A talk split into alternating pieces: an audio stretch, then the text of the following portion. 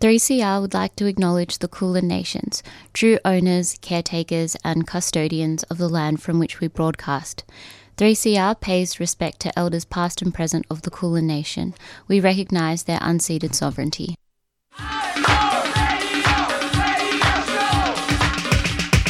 This is 3CR Breakfast. Oh yeah. Alternative news, analysis, and current affairs. Monday to Friday, 7am till 8.30am. Only double. Clap your hands.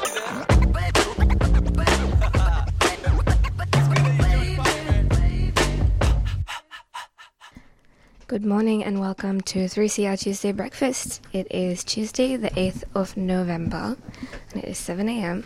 And um, you're joined in the studio by me, Kanigi, Fung, Jasmine, and Ivka. How are you guys? Good morning. Welcome, welcome back Thank you. home. I had a week away in Queensland, sunny Queensland. How was that? Um, it's like just so spectacular, but you know, culturally very different from Melbourne. Mm. How interesting. I'm shocked. Well, thank you for bringing back the warm weather with you. No really problem. loving the sun and the warmth. I'm finding it so hard to get used to. Like I was just saying, I just wake up in a panic and put on like several jumpers, Mm. and then I'm incredibly hot. Yeah, you need at least like a couple of days or a week to be like, what am I wearing? and like, I've still got that thing of like, is it going to be cold later today? Like, is it suddenly going to drop to 10 degrees? And it could happen. it could, it could actually happen. Yeah.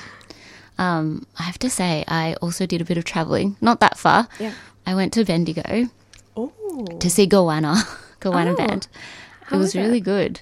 Yeah, it was really good because it was the 40th anniversary of their Spirit of Place album, and it was really great. And um, they're like probably two of the youngest people in the audience, but but it was so good. And when they played um, uh, Sacred Rock, um, they had the original person who played didgeridoo on the original track come on stage, and it was just like everyone was like rocking out. It was really, it was really good. It was really fun. Yeah. I love that. Um, I do have to say though, like a lot of the messages, like things that they were talking about protesting and campaigning for 40 years ago, it's really sad to be like, oh, we haven't really come that far. Like talking about the environment and things like that. It's like, oh, 40 years on, still fighting. But it was um, pretty inspiring. Yeah. Yeah, Equal parts depressing and inspiring. exactly. yeah, yeah. Yeah. Did you do anything fun, Jasmine? uh, no, no. Uh, studied. yeah, That's lots fun. of lots of study. So Nearly fun. done. Nearly over. Yeah, Yeah. yeah we'll um, have a celebratory show next week. All about me. The yeah, it's the Jasmine show. Um, I look forward to that. Um, all right, let's talk about what's coming up on the show this morning. we are going to start by playing an excerpt from a project called The Singular Life, which was recorded here in the 3CR studios as part of the uh, 2022 Seniors Victorian Seniors Festival. It celebrated uh, 40 years this year, so we're hearing from Huang Ni tell her story. After that, we'll be speaking with Charlie from Slut Walk Naarm Melbourne. Um, Charlie's in the studios today, which is really exciting. So we'll be talking about the history of the Slut Walk movement, uh, as well as the focus of this year's event. After that, we'll be chatting to Lana Nguyen, who is coming on the show to talk about House of Mother Tongue, House of Other Tongue, um, which is a series of events taking place at this year's Neighbourhood Contemporary Art Festival. And specifically, she'll be on the show to talk about um, a project event called Hát Xe Buýt, which in Vietnamese translates to um, singing bus. So I'm really excited about that. Uh, at 8 o'clock, we'll be speaking to Matilda from Cafe Collective at the Catalyst Social Centre, who joins us this morning um, to talk about the Catalyst Festival, which is happening this weekend uh, in Coburg. It's going to be really great, dynamic festival um, full of connection and resistance. And then to finish off the show, we'll be speaking to a performer called Opal from one of my favorite things in the world, is Snuff Puppets, um, who are like an anarchist giant puppet collective. um, they have a new show. So Opal will be on to talk to us about that. Um, so very excited for today's show, and we will be right back after these messages. To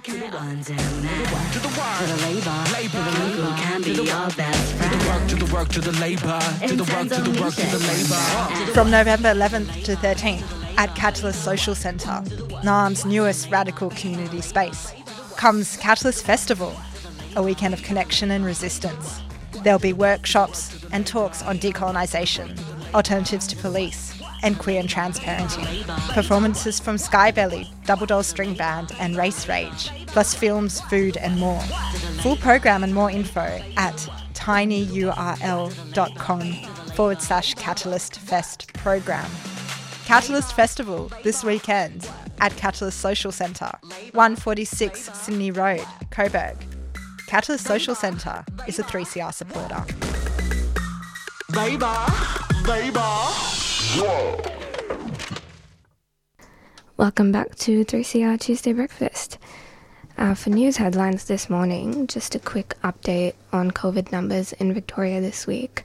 Um, there were 10,226 COVID cases reported in Victoria this week, which is an increase of 20.1%. Um, and there's currently 256 patients in hospital in Victoria. This is just um, to remind everyone that if it's possible to keep practicing safety measures wherever you can, including wearing a mask indoors and isolating if you do have symptoms. This is especially important for the more vulnerable members of our community. Um, of course, all up to date COVID numbers can be found at coronavirus.vic.gov.au. Um, next headline is from New South Wales, where um, for the first time ever, Indigenous kids who speak language at home will get the chance to further that knowledge at school. Students from kindergarten to year 10 will not only study language but also deepen their knowledge of local culture.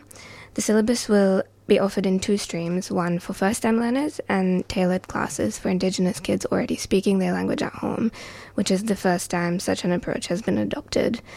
Um, there have been plenty of reports over the years talking about the benefits for First Nations kids, in particular, learning language.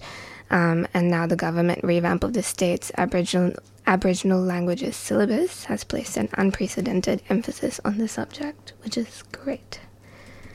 Um, from Victoria, the Supreme Court has made a decision um, regarding a case that's been in court. Uh, environmental groups, Kinglake Friends of the Forest, and Environment East Gippsland have taken Vic Forests to court over the logging of threatened species habitat, alleging that threatened um, great gliders and yellow bellied gliders are not being properly surveyed or protected from the effects of logging.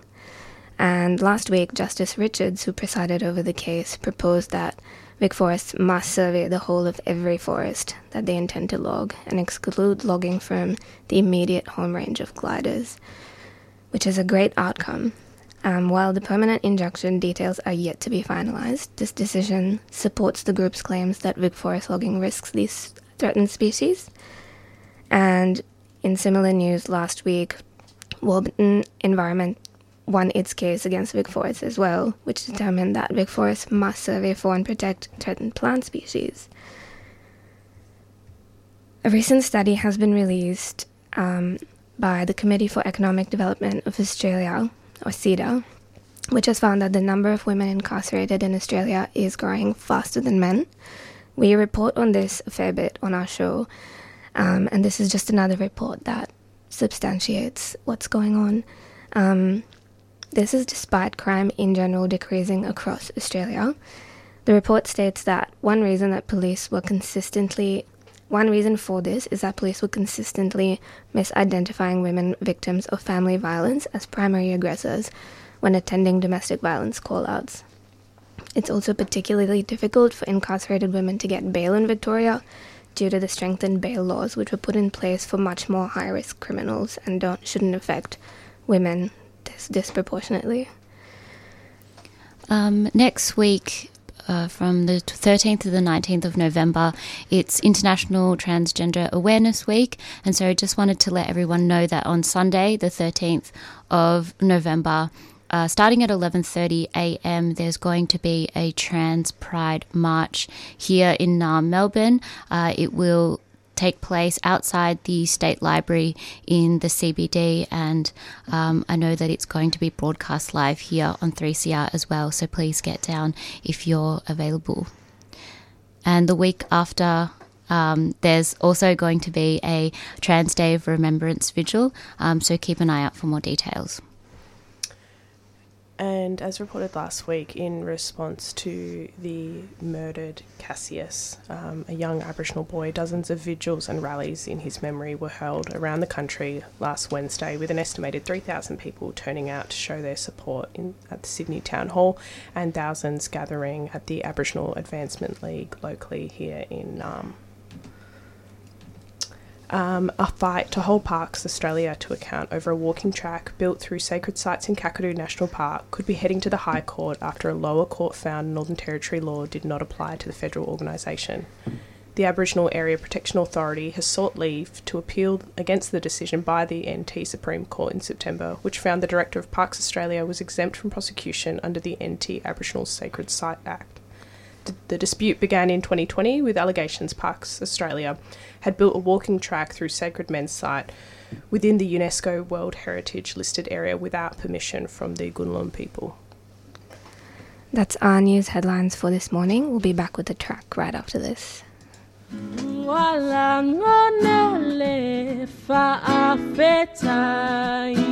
Tuesday Breakfast would like to thank our friends at Living Coco for their support of the program.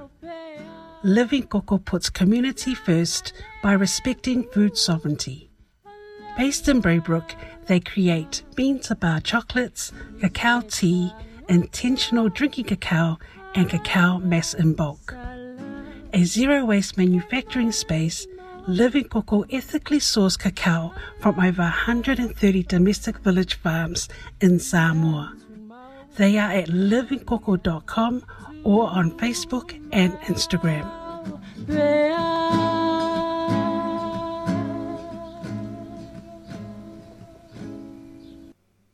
Next up, we're going to play you a track titled Selfish Soul by Sudan Archives.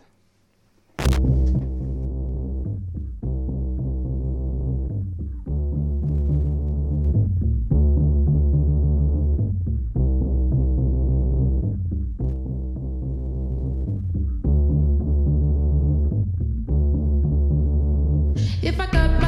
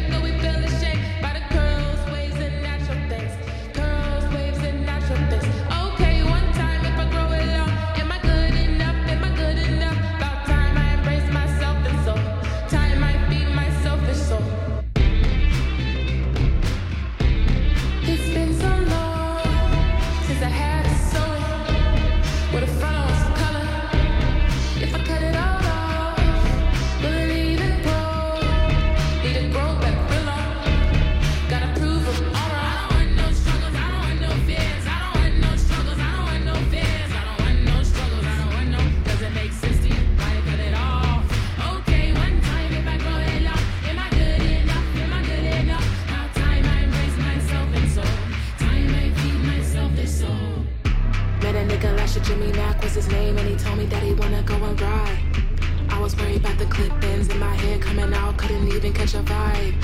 Hope he still loves me if he knows that this weed is getting old. The extension that I had to offer, he said, "Baby, don't you bother." But when it's gone, just don't surprise.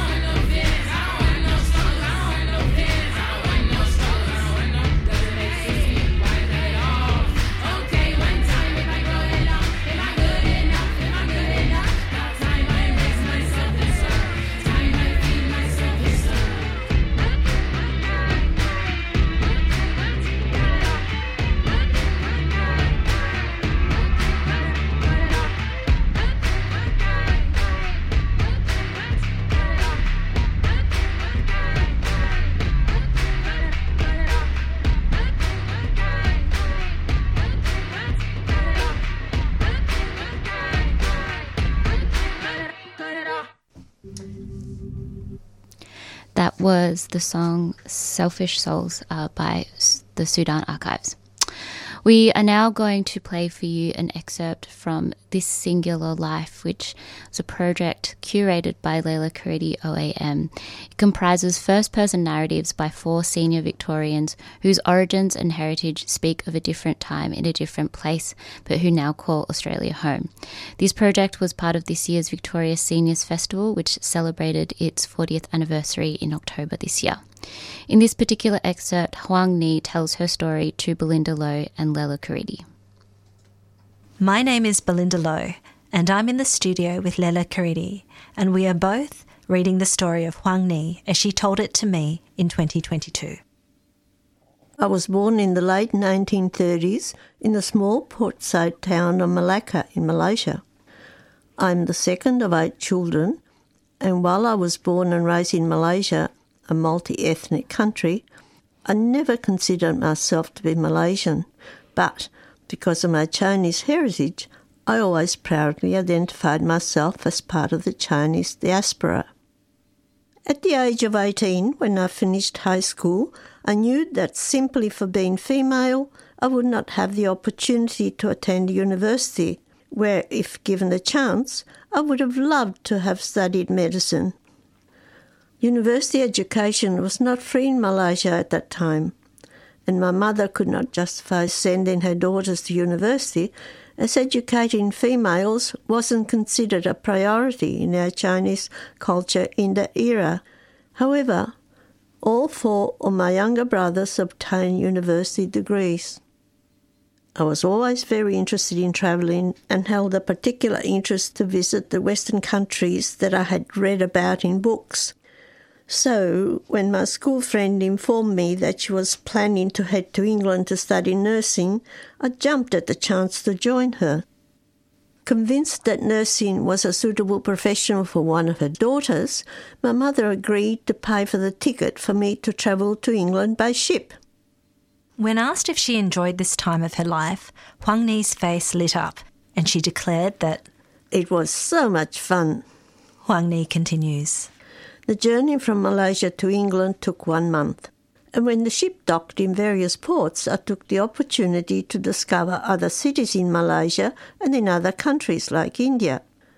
Despite the ship being full of passengers and the trip taking a considerable amount of time, my friend and I rarely mingled with other passengers as it was the first time we had ever met Western or Caucasian people. However, we enjoyed observing the parties and the dancing a lot. Upon arriving in London in the 50s, my friend and I enrolled in a nursing school where over three years we obtained our general nursing qualifications. Huang Ni speaks very fondly of her time in England, a country she has returned to visit many times. However, while studying in London, she also had a very serious big love relationship breakup. And that breakup still causes her to feel bittersweet about her time as a young woman in London.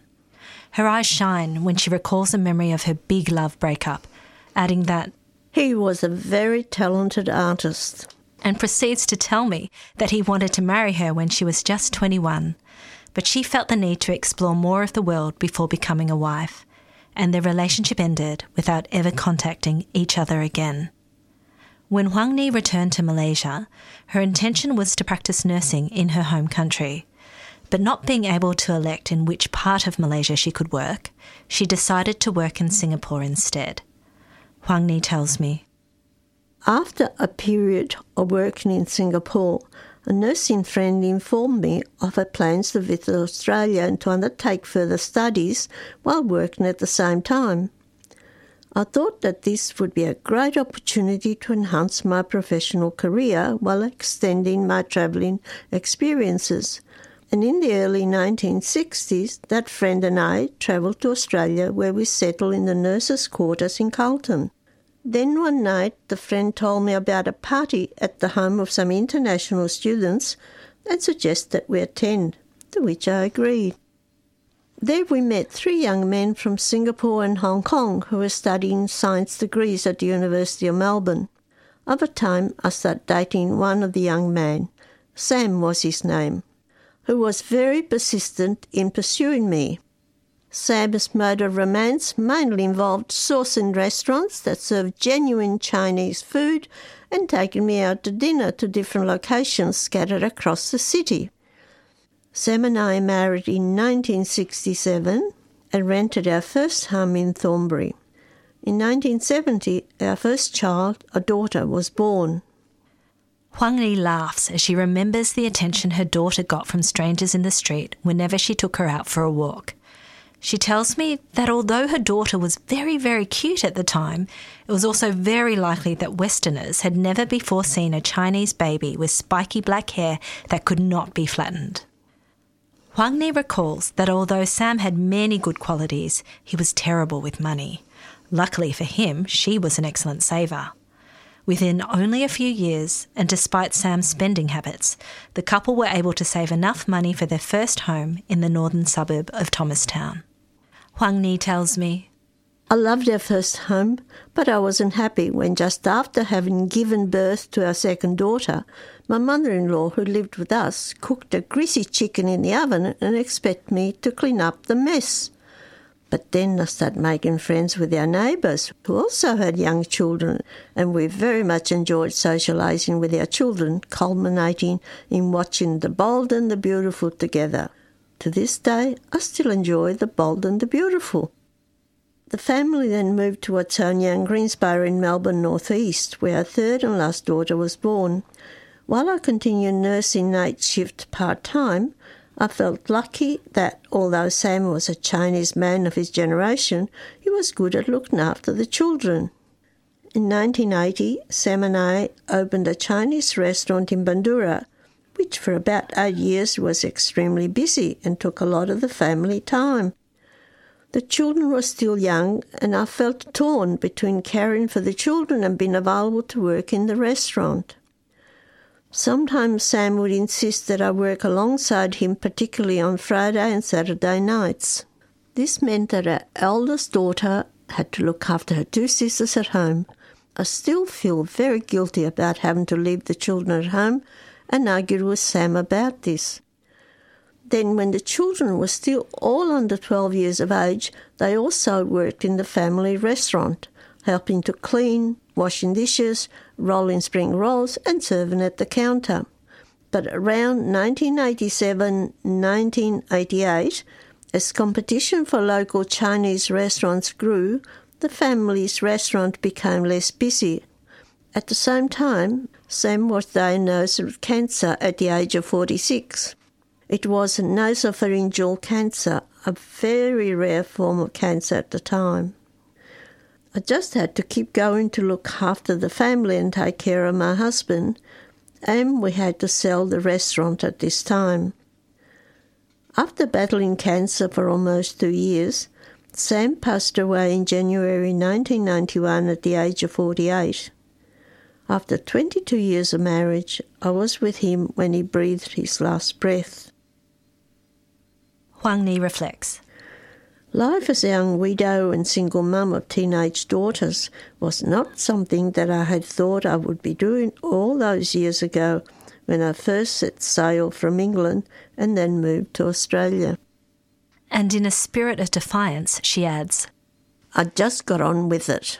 I attempt return to nursing, but although I was still very proud to be a nurse, having had to care for my husband who was in and out of hospital for two years had taken its toll on me, and I no longer felt the same happiness and joy I had previously felt.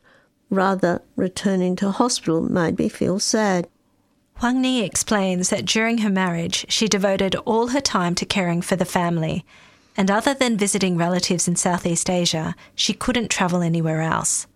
But once her daughters got older and became independent, she reinvigorated her interest in travel and enjoyed going on numerous European tours by herself or with girlfriends. Two of her daughters lived in the UK for about a decade, and Huang Ni enjoyed travelling to see them and to also visit historical sites around Ireland and England.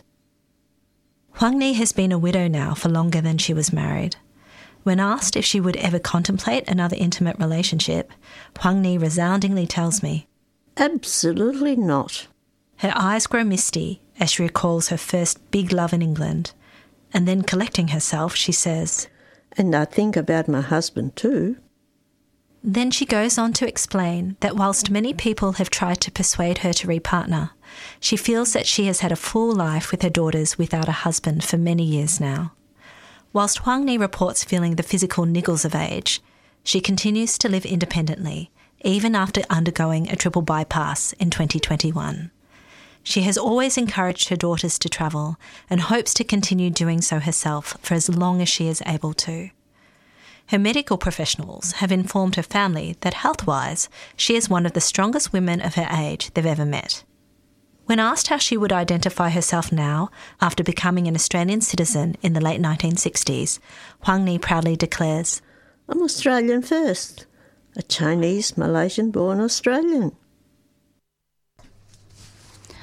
That was Huang Ni's story as being told to Belinda Lowe and Lela Karidi.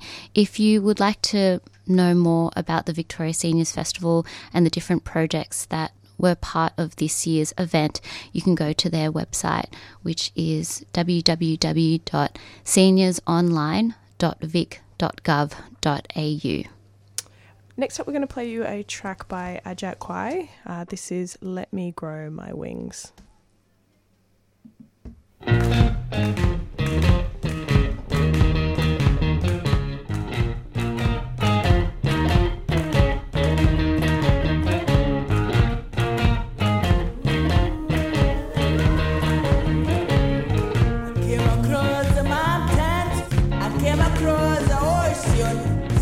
What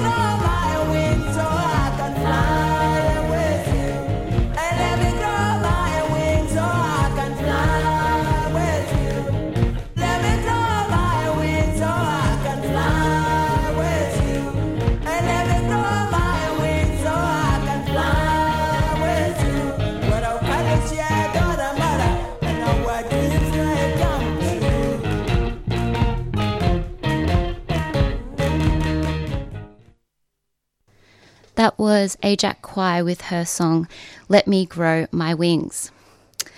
We're really excited to have Charlie in the studio this morning. Charlie's from uh, the organising committee of Slutwalk Naarm Melbourne and is here to talk to us uh, today about the history of the Slutwalk movement in Naarm, the focus of this year's event, and what we can expect from the first in person gathering uh, since 2019. Welcome to 3CR, Charlie. Hey, thank you for having me. I'm super excited to be here and in person as well. Yeah, it's so it's so awesome to be able to have guests in the studio.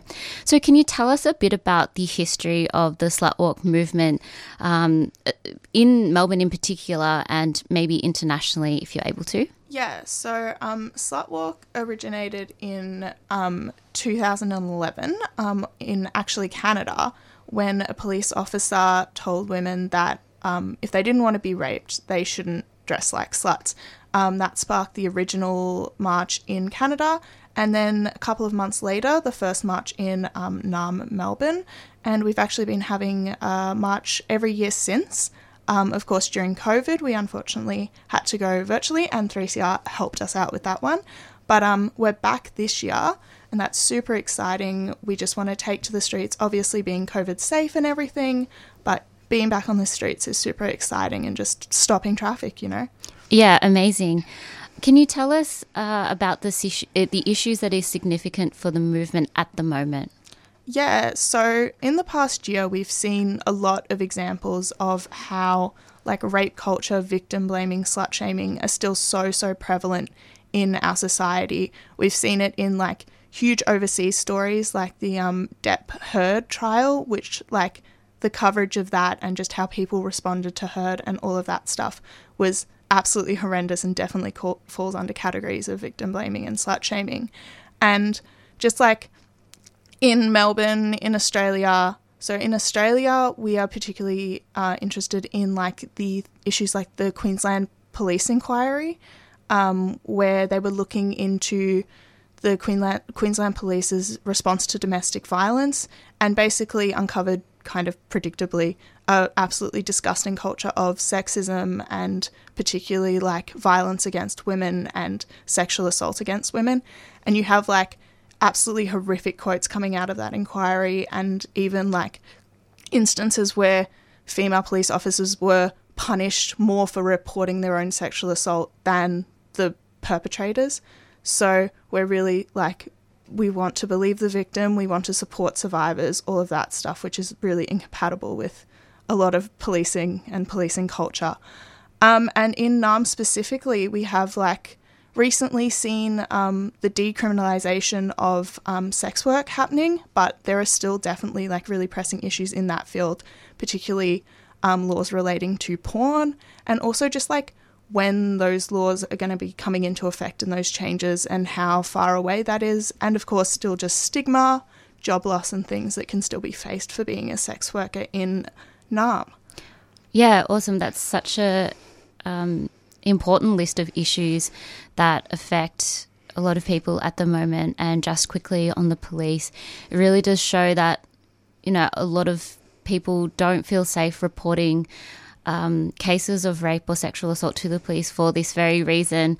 And we see that um, so clearly, especially with Aboriginal Torres Strait Islander women, um, but just women in general, where you know the the expectation is that you go to the police, but how can you trust them when they also perpetrate um, violence. It's super interesting, actually. The reason that the inquiry was held was because they were looking to introduce uh, coercive control laws, and a lot of people in the community, especially Indigenous people, spoke up and said, "We're giving more like control and power to the police, and we need to look into the culture that would be enforcing and having the power to like put people in prison and ruin lives. We need to investigate that. And of course, as well as all the sexism, they found huge amounts of racism. Mm. So it's all really interlinked, and we need to be intersectional in all of our analysis on these issues. Definitely. Pivoting slightly now, I did want to ask you what it was like to organise during COVID. Um, so I this is actually my first year on the organizing committee, so I have missed uh, a lot of the worst of COVID.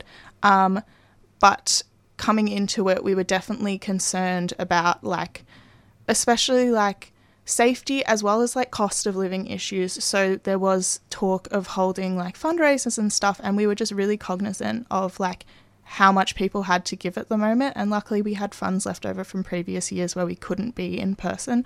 So this year, we're just kind of, you know, doing our best to be safe and really also just get the word back out there. We have seen like a drop in like just participation, people being involved. Obviously, we're getting back up there. We're super happy with the response that we've gotten. But yeah, just kind of fighting to get people back on the streets and like involved again. Yeah, definitely. So, speaking of the first in person event that takes place um, very soon, actually, what can people expect? Yeah, so that's happening on the 19th of November outside the State Library. It starts at 1 pm. Um, what you can expect? well, what you can expect first off is we're definitely going to stop traffic. Um, Slut Walk, it's super important to us that there is no dress code. So that means coming dressed as eccentrically or as conservatively as you like. And um, we can start the event off with some speeches. So we'll have half an hour of speeches from a variety of people. Um, we've particularly focused on getting people from the sex worker community, the trans community, and we're super excited to have someone from um, the Iranian community speaking about the um, protests happening there at the moment and just the ongoing feminism in that area.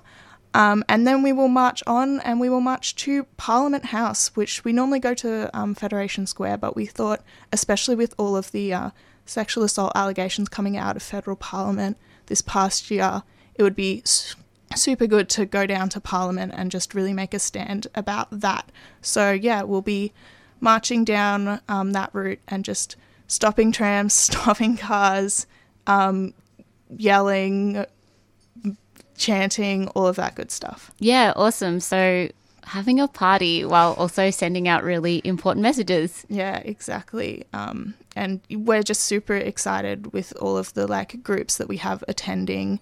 Um, not necessarily like everyone's going to be representing their group, but just we've got so many people from so many different organizations coming along and marching with us. So that is super exciting. Yeah, like you said, you know, we need to take a intersectional approach to this and it seems like different communities have different concerns and the ways in which sexism or misogyny or or systems of power affect them. So it's great to I guess unite under one broader cause. And that's something that's like super important to us that we acknowledge that these issues um, affect people differently and make sure that everyone's voices are super heard and we don't try and like we recognize that hierarchy is the reason that these problems exist and it's not just the one hierarchy of sexism. Every hierarchy is interlinked and that we are ultimately aiming to do away with slut shaming do away with rape culture but overall do away with hierarchy. And that's why like at the march, we will not be tolerating any form of hierarchy or discrimination or bigotry. No trans exclusionary stuff, no sex worker exclusionary stuff, no racism. We are, and definitely no ableism either. We're making sure that our march is accessible. We've got sign language interpreters on all of the speakers, just making sure that as many people can be out there as possible. Yeah, great. So I just wanted to end with perhaps some, it might be a broad question, and and um, but I'm really interested to hear your take, Charlie. What's the role of the slut walk movement in advocating for people's rights um, women's rights, queer people, fighting against sexual harassment, misogyny, sexism, all of that? So I think a large role, like there, there are many different roles. I think one large part is just getting people out there, getting on the street, getting it visible, because so easily this stuff can be brushed under the rug or not spoken about, and just making it really in your face and impossible to ignore is a major part of what we're doing. Um, another major part is just celebrating survivors and that you've made it through and supporting victims and just people who just normally do not get that platform and do not have that place to be recognized. We want to do that important work. And also just kind of giving people a focal point, right, for a lot of different issues that can all manifest as rape culture and slut shaming and getting those people together. And also pride. I know a lot of people come in with slut pride, which slay. Like we love we love to see it. And even if you're not a slut, you know, even if that's not something you identify with, like we need to acknowledge that slut can be a term that is used against people to perpetuate systems of power and even if you might not consider yourself a slut, slut can still be used against you. So kind of just reclaiming that and being like, no, that does not have power over us. We are going to step outside that and move beyond that. And yeah, just have a really good time as well, you know, show up in some excellent fits, have some good posters. Yeah. Awesome. well, I think that's a really great note to end on. Um, thank you so much, Charlie, for joining us in the studio today to tell us more about Slut Walk. I know we've got an announcement that we can play to advertise the event, um, but just a reminder if people are interested, it's taking place on Saturday, 19th of November at 1 p.m. Um, 1 p.m. outside the State Library. Thank you so much for joining us, Thank Charlie. Thank you for having me. Uh, we'll be right back after these messages.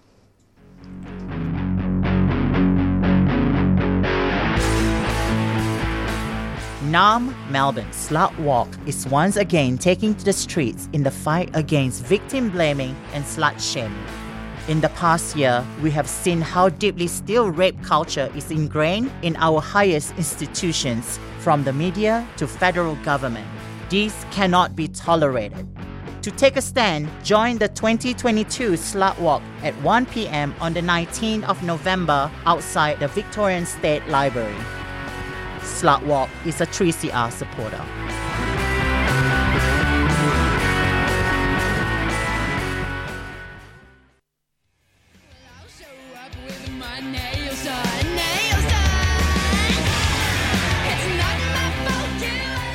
To celebrate International Transgender Awareness Week, 13th to 19th of November, the Trans Pride March Melbourne is on Sunday, 13th of November. Trans Pride March Melbourne highlights trans visibility like never before by uplifting voices in our community and continuously passing the mic. Attend the march Sunday 13th of November at 11.30am outside Victorian State Library, Swanston Street, CBD. And for those who can't make it along, 3CR will be broadcasting live from the march from 12 to 4pm. Your favourite Sunday Arvo queer programmers will bring you interviews, speeches, and all the action live from the march. Tune into 3CR Digital, stream online at 3cr.org.au, or dial into 855 AM for Trans Pride March Melbourne, Sunday 13th of November.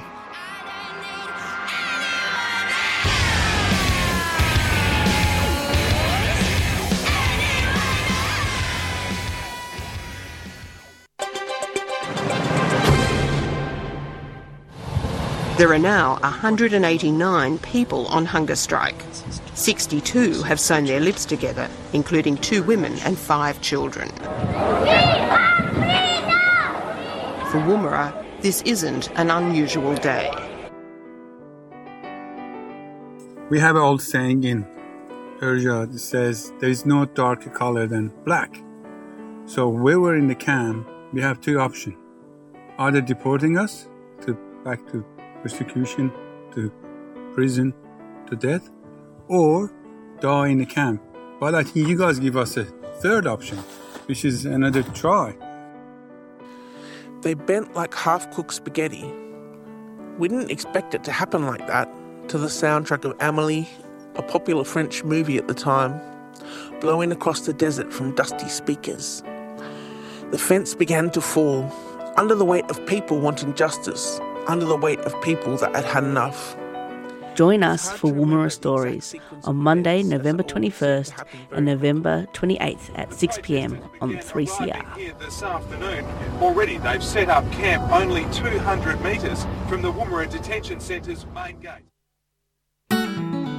20 Years on the Inside is an iconic new podcast series that gives voice to the experience of First Nations people in the Victorian prison system. 20 years on the inside. I'm Vicky Roach. And I'm Kutcher Edwards. This series reflects on 20 years of listening to our mobs on the inside as part of the Beyond the Bars prison broadcasts. 20 Years on the Inside is essential listening for anyone looking to educate themselves about the realities of life on the inside and the need to end Aboriginal and Torres Strait Islander incarceration. Well, a lot of the boys mentioned about being in jail. What you do really isn't who you are. You know, it's how you love your family. It's how you care about your cousins. And it's how you care about your people. That's what that's what this is about for me. Catch the podcast via the 3CR website or on your favourite podcast app.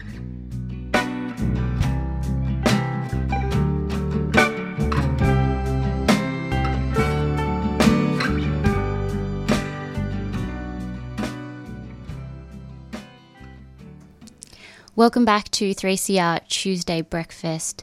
You, maybe you're listening on the radio, 855 AM, or streaming online at 3cr.org.au forward slash streaming. We are so lucky to be joined in the studio today uh, by Lana, who is an independent producer and curator, and is here to talk to us about House of Mother Tongue, House of Other Tongue, specifically Hát Xe Buýt Singing Bus, which is a bus ride co curated by Huang Zhen Nguyen and Lana that will ferry audiences across um, the two exhibitions. And this event is part of the Neighbourhood Contemporary Art Festival, which is happening from November 11th to November 27th. Welcome to 3CR, Lana. Thanks. Nice to be here. Um, so, can you tell us about the Neighbourhood Contemporary Art Festival, uh, what it's about, maybe some of the different elements to it? Yeah, um, so it's a festival in Melbourne's West. So it's a collaboration between the substation and Footscray Arts. And yeah, it's sort of a whole range of things for, uh, I think it's over 18 days. Um, don't quote me on that. You might have to look up the website. But um, there's music, there's dance, there's these buses, there's these exhibitions, um, really cool food events at the substation as well. Um, and yeah, I guess it's all sort of focused on the communities of the West. Yeah, awesome, Carnegie. I'm sure you'd love that as someone who lives in the West. Um, so, can you tell us more about uh, House of Mother Tongue, House of Other Tongue, um, how this project or series of projects came to be and your involvement in it? Yeah, um, Huang sort of approached me for a coffee a few months ago and had sort of already put things in place for this exhibition or multiple exhibitions or a very large scale multi-pronged exhibition called House of Mother Tongue, House of Other Tongue. And it stems from work we did together on um, a campaign for the Viet bilingual program at Footscray Primary a, a, few years ago that was ultimately unsuccessful but has created this sort of wave of other conversation around monolingualism and um, yeah, bilingualism, other sorts of um, linguistic politics across um, yeah Australia. And so there are two exhibitions, one at West Space and one at Footscray Arts.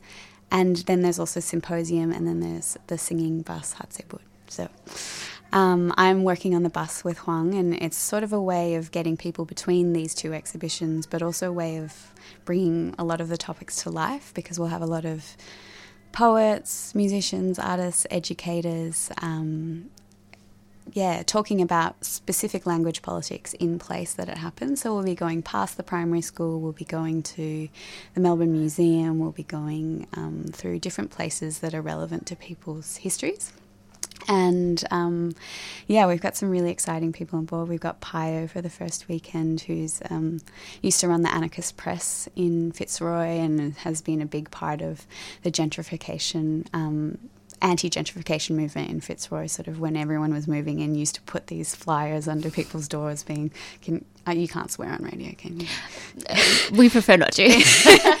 being like, get out, trendies. Yeah, yeah. and um, things like that. So he's going to be performing some poems, and my dad's going to be singing some songs around um, uh, the pro democracy movement that he was part of in Australia, but also um, some songs about the war in Vietnam and sort of talking about how language captures these moments in time. But also, we've been sitting together and translating songs, um, which has been a really beautiful process because translation's so imperfect. Um, so, you really have to go to this deeper level of trying to um, understand a context. Um, and then, yeah, we've got Tony, who was a big part of um, the campaign, like set up the petition that sort of went um, really strongly, and um, Testo, who's a scholar um, who works um, in French a lot of the time, but is going to talk about the sort of particular, um, yeah, proverbs and translations in Vietnamese. So that's the first weekend.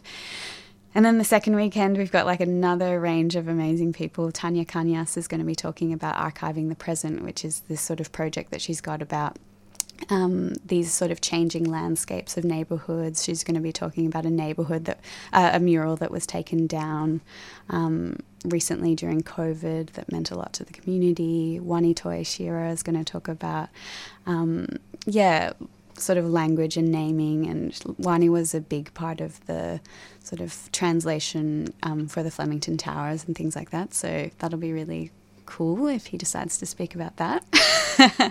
and then we've got Uncle uh, Larry Walsh and Uncle Bobby Nichols. And Uncle Bobby Nichols is going to talk at that really significant fig tree in Edinburgh Gardens and talk about language loss and sort of, um, yeah, the sort of movement of people and what that's meant for um, First Nations languages. And then on the third week, um, so it's every Saturday um, for the festival. And on the third week, we're going to have um, Beth Sometimes and Rini Kulicha, um, who are going to come into the Melbourne Museum and maybe sing some of the archive. And that'll be really exciting as well. Um, I'm trying to rack my brain who is the Oh, and Timmah Ball, who's going to be talking about, um, yeah, gentrification from sort of Footscray to um, Collingwood and Fitzroy. Wow, that sounds like an incredible lineup. And I really love the idea of moving through spaces and being able to connect stories, histories, maybe particular issues that come up um, whilst being physically in that space, because I think it gives people a really uh, or a better and deeper understanding of, of what people might be talking about and give them perhaps a different perspective on some of these places that we pass on our daily um, you know, if we pass it on a daily basis and we, we kind of forget about it, we don't really notice the significance of a particular space as well and, and the power that holds for certain communities. Yeah, and I think, you know, language is so tied heavily to place and um, you know, Tess is going to speak about some of the proverbs in Vietnamese that are still used today, but they're really tied to the geography of Vietnam. But I think every language emanates from a geography. So to be able to move through space and also talk about gentrification while we're moving is, yeah, I think it's exciting. It's also just exciting to be on a bus together. yeah, yeah, no, like a like a school excursion almost. Yeah, yeah we've no, made that- some banners for the side. Yeah. Oh, that's that's really cool. Um, I think as well, just as like a form of like anti-colonial resistance as well to to reclaim and and see the beauty and the power of different community languages, um, and and how that plays in fighting back against gentrification, maybe, or, or reminding people about not only about you know the the roots of colonization and and the Aboriginal Torres Strait Islander people who were here first, but also as well like the significance of other communities who who are here and and who have been fighting gentrification and you know the rising of house prices and things like that that have pushed people out of these communities. Yeah, we're also going to do part of the Yalinguth app, which is a beautiful oral um, First Nations history of Collingwood and Fitzroy, which is so significant to, yeah, the Aboriginal and Torres Strait Islander community. So also very excited to sort of amplify that project. Yeah, awesome. Well, that sounds like an incredible project. And um, we'd love to hear more. But unfortunately, that's all we have time for today, Lana. So thank you so much for joining us in the studio to tell us about the singing bus. Um, I understand that you'd like for us to play a song on air now. Can you tell us a bit about this song? Yeah, so this is a song that my dad is going to sing on the bus. And we sort of sat and translated it together. And it's called Bongma, which is, um, he sort of translated it in a very loose way. He was like, it's sort of like the sh- cool shade under a tree, but also that nostalgic feeling of something that was before. And yeah, the song is all about Vietnam and all these different sort of scenes and scenarios, and we sort of spoke at depth about, you know, it's not just kids playing in the full moon. It's like more, you know, relevant because you know we didn't have lights at this particular time, and so we sort of went back in history to understand it together. And it's about the war, but then also about singing and how that can, yeah, bring back love and life again. Amazing. So here it is. It's Bong Mat by Lệ Thu.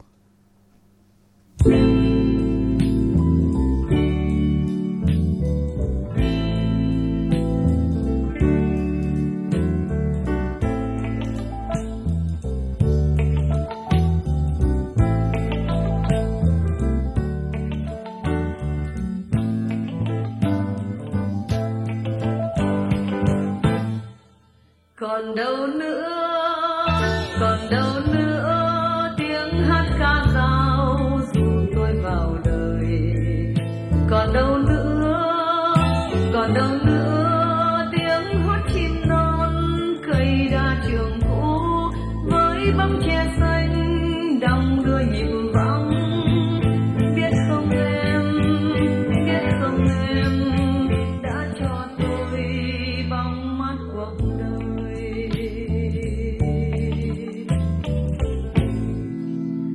còn đâu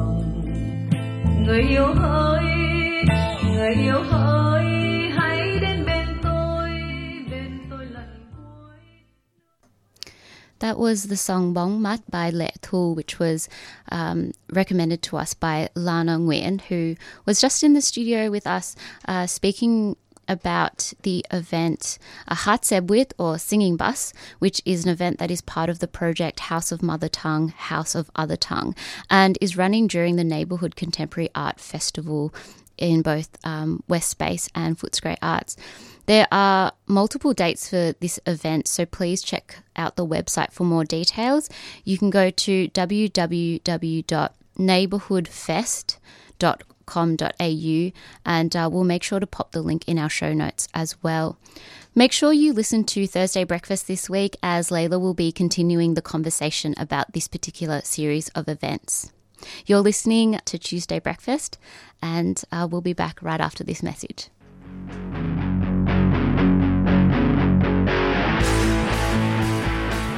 Naarm Melbourne Slut Walk is once again taking to the streets in the fight against victim blaming and slut shaming.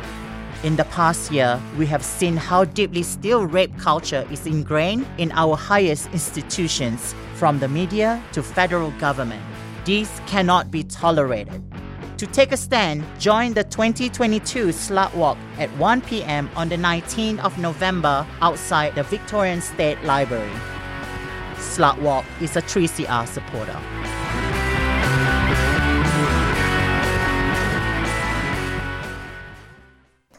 Welcome back to 3CR Tuesday Breakfast.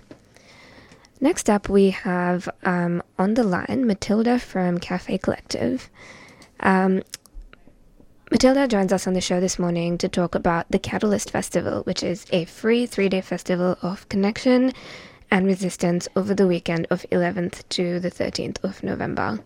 The program includes workshops, talks, f- film screenings, music, games, food, stalls, and more. Welcome to the show, Matilda. Thank you. Thanks so much for having me. Um, thank you for joining us. Can you maybe just uh, start by telling us about Cafe Collective and the Catalyst Social Centre?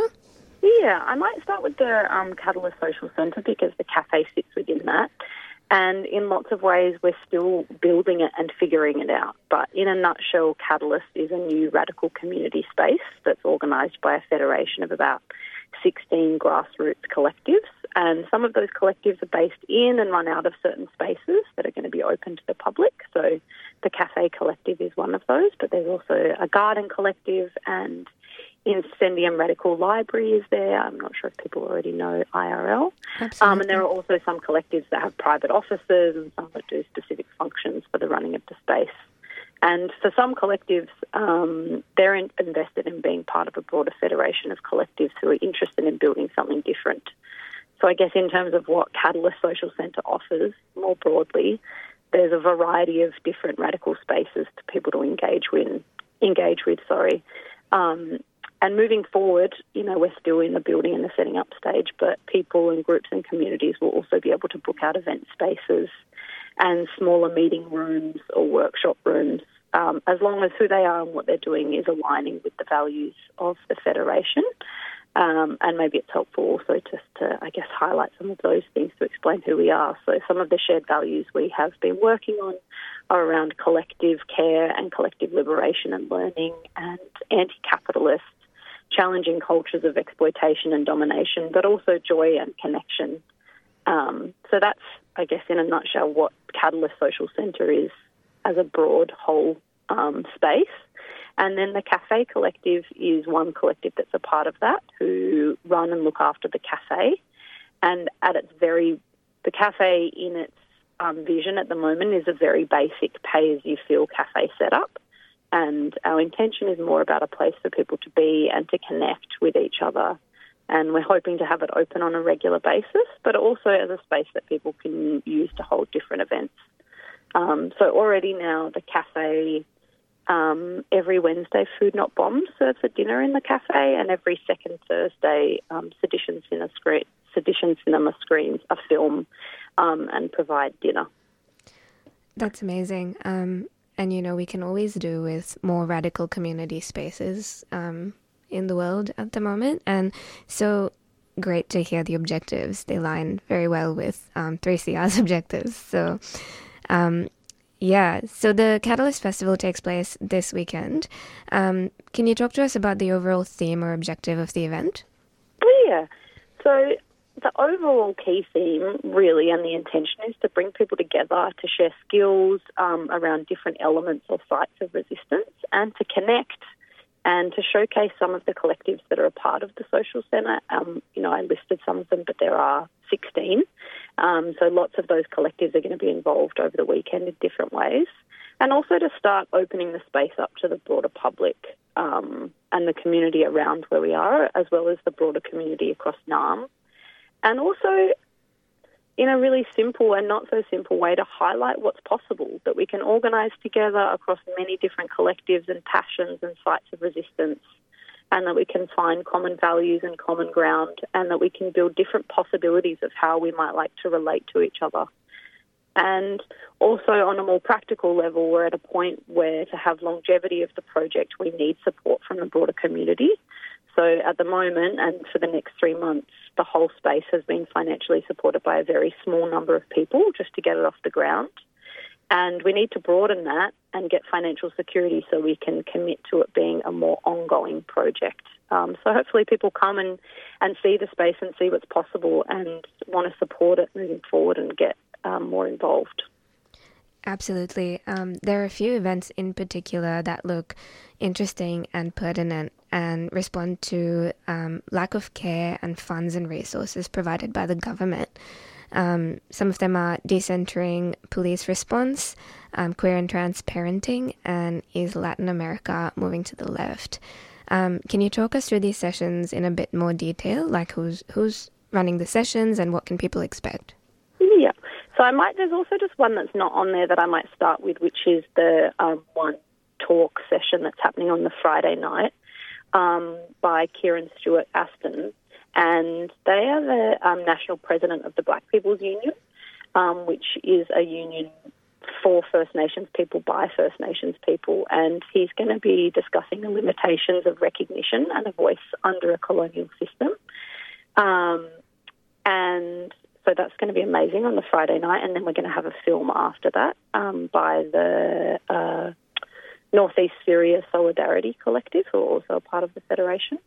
And then, as you said, we have the workshop on decentering police responses, which is run by two incredible community organisers, um, Annalise Arsat and Lauren Caulfield. And I'm sure maybe people who listen to 3CR have maybe heard them speak before. I know Annalise has a um, radio show, Radio A&A.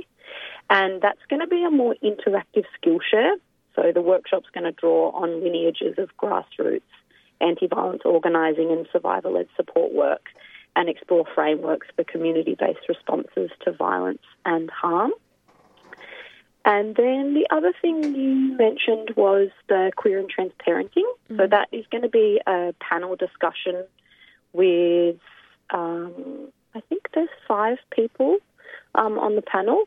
And I guess this panel more broadly speaks to the desire for us to have more explicitly embedded um, in radical spaces the stories and experiences of parenting, and particularly in this situation, the stories and experiences of queer and trans parenting and all the incredible insight and learning that we um, can get from engaging with those conversations. And we're going to have a particular focus as well on talking about um, gender and the gendered scripts that still play into parenting and that we resist, and also touch a little bit about how we approach um, gender when it comes to parenting new, fresh little humans. And, you know, I guess in the way that you frame this question, I think it's also really powerful for us to be providing spaces, particularly for young queer and trans folk, to be able to be exposed to the possibilities of parenthood and family and to see loving, thriving, supported, and connected to queer and trans families. And absolutely. It's I feel like it's pretty easy to get really overwhelmed and feel hopeless about the state of things um, and how much the government, you know, and it never really was intended to, um, provides the support and care that we really need. And I, reflecting on this question, I feel like for me and at the core of so much of what Catalyst is, is um, remembering that it's humans who built these systems of domination and exploitation that we're all kind of being crushed by, and that we can build something different. Um, and so, to me, the the festival is also really about resisting this despair and building some kind of hope in the face of it. That sounds incredible, and definitely something we need at the moment. Um, and, you know, I think the first step for a lot of these communities, and, you know, especially thinking about queer, uh, queer and trans parenting, is having the space. Um, that's a great first step. I feel like a lot of people don't feel like they have that and to meet other people and to be in spaces where, you know, you can fight these systems and hierarchies and things, as you said, um, we've built that we can dismantle um, is a really good first step. Yeah. There's also some art and music and physical activities on offer. Can you touch on why um, it's important to have art and creativity in spaces of resistance? Yeah. So we intentionally we really wanted to have a range of things on offer. So from like theoretical workshops to more community building skills to practical skills to you know movement stuff and I guess being in our bodies because that's where we live. Um, and also things that really are about joy and celebration. And the reason for this being that there is no real resistance without joy and without celebration, and that there are endless ways that we need um, to be able to, and things that we need to be able to do to dismantle and resist the violent systems that are constantly trying to crush and separate us. And that we need to be able to plant seeds in all the cracks of empire wherever we can find them. And we also need to be able to water those seeds. And to me and to the um, organising of this festival, um, to be able to do that, we also have to connect in ways that are joyous and, I guess, build trust and laughter and all the very, very simple, basic human things that make us feel alive. And I guess so to resist the systems of power, um, we have to do that in a million different ways. And of course, art and creativity and music and movement are all a part of that and can't be separated from all of the more like seemingly serious theoretical conversations. Yes, absolutely. And I, th- I think that is one of the kind of tools used to um, create separation and create the completely random hierarchies and systems that we live in. Um, so that sounds absolutely incredible, Matilda. Um, just as a final question, where will the event be held? Um, can you tell us about time, if any, there's any costs involved, and where people can find out more information? Yes, so um, Catalyst Social Centre is at 144 to 146 Sydney Road in Coburg. So that's on the corner of the Grove and Sydney Road, just a little bit north of Moreland. And stuff will be kicking off on Friday, um, this Friday at 5 pm with a burn it down ceremony where people are asked to bring, I guess, art, colonial artifacts, which could also be things that are very much represent the colony today. Um, I guess symbolically to, to burn them to um, kick off, I guess, how we how we start talking about dismantling this colonial system and, and all that it represents. And so then we'll be going, we'll have a film on Friday night and then we'll kick off again on Saturday at 10.30 and go to about 11. And then on Sunday we'll be kicking off at 11 and go to about 10.30. The whole event is totally free. There will also be um, lunch and dinner provided on each of the days by Food Not Bombs. And if people want more information, they can check us out on Instagram at Cafe at Catalyst or on Facebook, the Cafe at Catalyst. Uh, they could also check out our website at www.catalystcenter.net. Amazing. Uh, thank you so much for joining us this morning, Matilda, and talking to us about um, the Catalyst Festival. We'll link to all of that in our show notes for our um, listeners later today as well. But it's been lovely speaking to you. Beautiful. Thank you so much for giving us the time. So that was Matilda from Cafe Collective at the Catalyst Social Centre, which is running from the 11th to the 13th of November in Coburg. Um, for more information, you can check out the event on Facebook, which we will provide in our show notes later today. Next up, we have a song called Eat the Rich by Race Rage.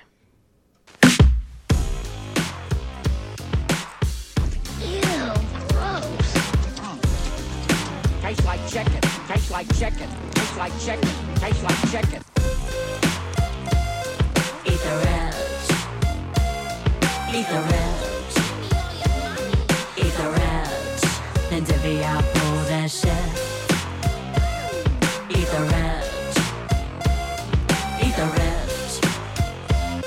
Eat the ribs. Then divvy up all that shit. Eat the rich, I'm about to chow down on some cash up clown who expects us to bow down. He's a pasty dish, gotta savor these sounds. Finest delicacy from the top end of town.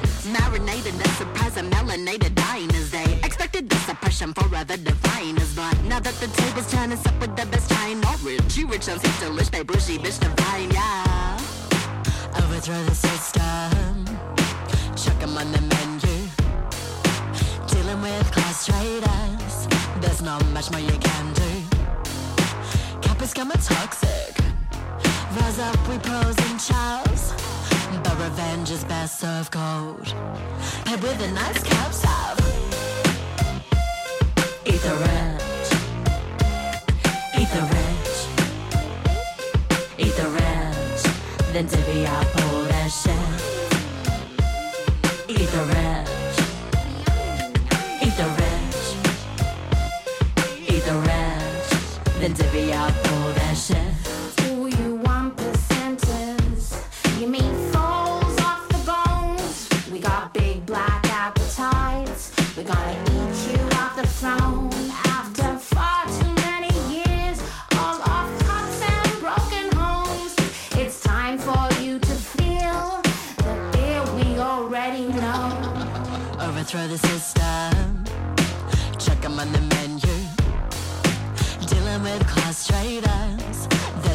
More you can do.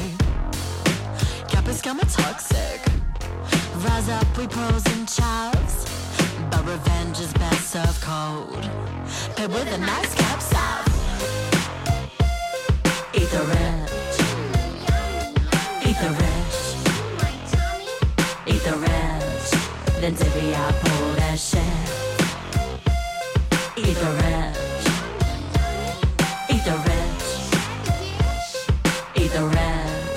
Then up all that shit.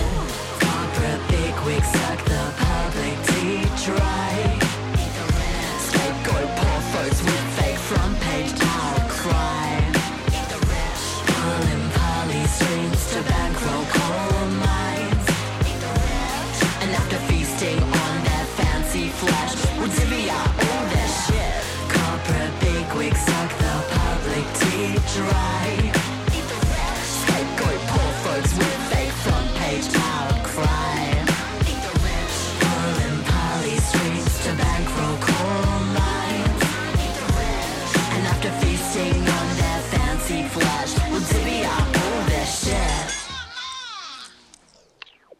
Was Eat the Rich by Race Ridge, who are performing at the Catalyst Festival um, that we just had an interview about earlier.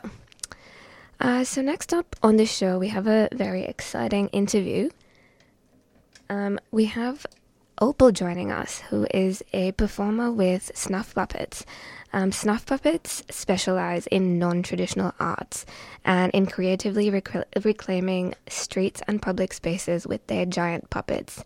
They are deliberately, deliberately anarchic, rebellious, and dangerous, and their work tackles difficult, awkward, and taboo topics that invite audiences to challenge themselves, simultaneously causing discomfort and delight.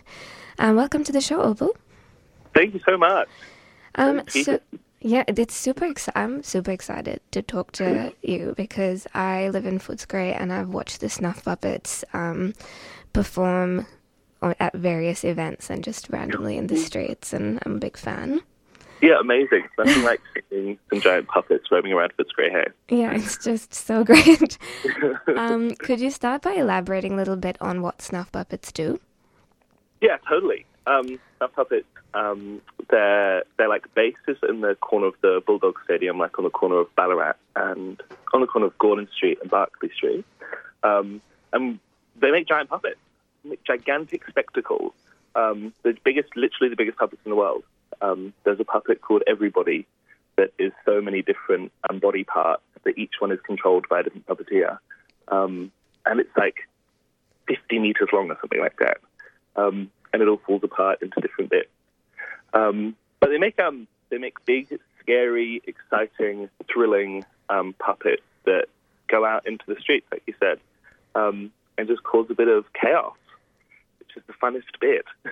Absolutely. Um, what makes Snuff Puppet Snuff Puppets? That's really difficult to say. What makes Snuff Puppets performances radical? Um, just the fact that they're with unconventional audiences almost always. Um, it's like not this new show that we've got coming up is um, in like a very official space.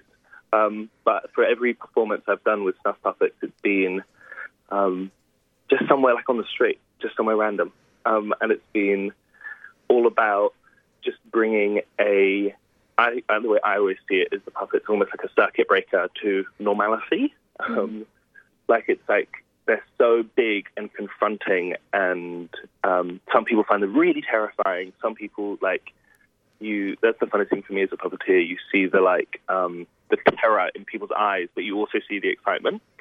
Um, and that's like a fun thing to learn as a puppeteer. Like when are you seeing terror and when are you seeing excitement, and when can you go further and when do you need to pull back? Um, because I remember being little and seeing giant puppets and being very terrified. Um, And now And yeah. you are a giant puppet. yeah, yeah, exactly. Um, yeah, and I think that that's one of the funnest, the funnest things is when um, people are really scared. Um, I'm like, huh, there's probably a future in this for you. Um, yeah, I love that. How long have you been a performer there, and what's you know what's the experience been like? Because uh, Snuff Puppets performs all over the world. Is that right? Yeah, totally. Um, they're like almost bigger overseas than they are in Australia, which is crazy. Um, but um, yeah, I got um, I I remember getting off the train in Foots- I moved to Australia in 2017, um, and I remember getting off the train at Footscray after being here for a few months and seeing the Snuff Puppets here, the Snuff Puppets for the first time, and I was like, ah, I finally figured out and found the thing, the time that is my calling. um, and then hounded them for a year, um, being like, please let me come and play. Please let me get inside the puppets. Let me see how you do this. Let me see how it works because I really need to do it because something in my soul changed when I saw it. Um, and I've been working with them for the last three or so years. Um, and yeah, it's really cool. It's really amazing. A lot of the times when I first started, I'd go out in the Scullies, um, which are these just big skeleton people. Um, and it's so amazing being like in the city or like on a tram um, in a complete puppet costume, just reading the newspaper with someone. Or someone tries to take a picture of you and you take their phone off them and you give it a little look at yourself. Um, and yeah, yeah, that's a bit of my experience. I love it. It's like a big, um, big funny family. I love that. Um, Yeah. So Snuff Puppets has a new show called Swamp that's on this Mm-hmm. Thursday to Saturday at the historic Footscray Drill Hall, um, which Mhm. is going to be transformed into a snuff hub. Can you tell us what the show is about? Yeah, totally. Um, so it's about kind of like the way I've been describing it to my friends, everyone is, um, it's kind of about the death of Australian ecology. Um, like with all snuff puppet things, it's like um, big and beautiful, but also like kind of very focused on death or violence or um, just those sorts of themes. Um, I play a giant koala in it, um, and I'm six foot two, so you can imagine how big it is. Um, it's absolutely massive. Um, and we've got um, a magpie, a frillneck lizard, which is huge, but still not even the biggest one. There's a thylacine, like a Tasmanian tiger, and a lyrebird, and then a gigantic cane toad. Um, and then I think probably one of the other biggest puppets in the world is a 20 meter long snake um, that's totally inflatable and powered with a um, mobility scooter that's kind of been disassembled and reassembled to be snuff powered. Um, that sounds absolutely incredible. Uh, it's been described as a darkly comic allegory of violent transformation. Um, Mhm. Would you say that's accurate? Yeah, absolutely. The the transformations in the show are incredible. That's like the thing that always like blows my mind about snuff puppets is um, they really like push the boundaries of puppeteering, um, and I love it because it's all um, glue guns and sewing machines and um, people sitting down and making things with their hands. Um, and all the puppets have incredible transformations across the show. And there's a giant, um, it's kind of like a, it's almost like a puppet, but it's not a puppet because it's a set piece um, that has an incredible amount of transformations in it. Um, and there's massive inflatables too. And that's like another thing that Snuff does a lot, um, is they create like gigantic inflatable trees or hearts or things like that, um, which are like because they're not they don't really have a person in them and they need to be weighed down. They can be like stories tall, two or three stories tall. That yeah, that sounds um, some, like something really worth looking at. I- I've never seen the snuff puppets in an indoor space, um, so I feel like having such gigantic creatures um, tackling, you know, something as important as the subject matter that you're tackling with this show, um, in, in in like an indoor space will be quite quite the performance. Yeah, totally. It's really cool because it's like the the drill hall is um, it feels like a home for me. Um, I remember going in the first time, and it's just like this massive hall, just with puppets up to the ceilings. Um, and it's like a very magical and beautiful and incredible space, and I love being able to bring people in. Um, but it's amazing because it's being able to be t- like the West doesn't have heaps of performance spaces. Um, I'm like a devoted and true Westie. I absolutely love the western suburbs of Melbourne, um, and there's just not a lot of opportunities for people to do things like this. And it's really cool that the the drill hall is becoming like the snuff hub, um, because hopefully it'll mean that more people can.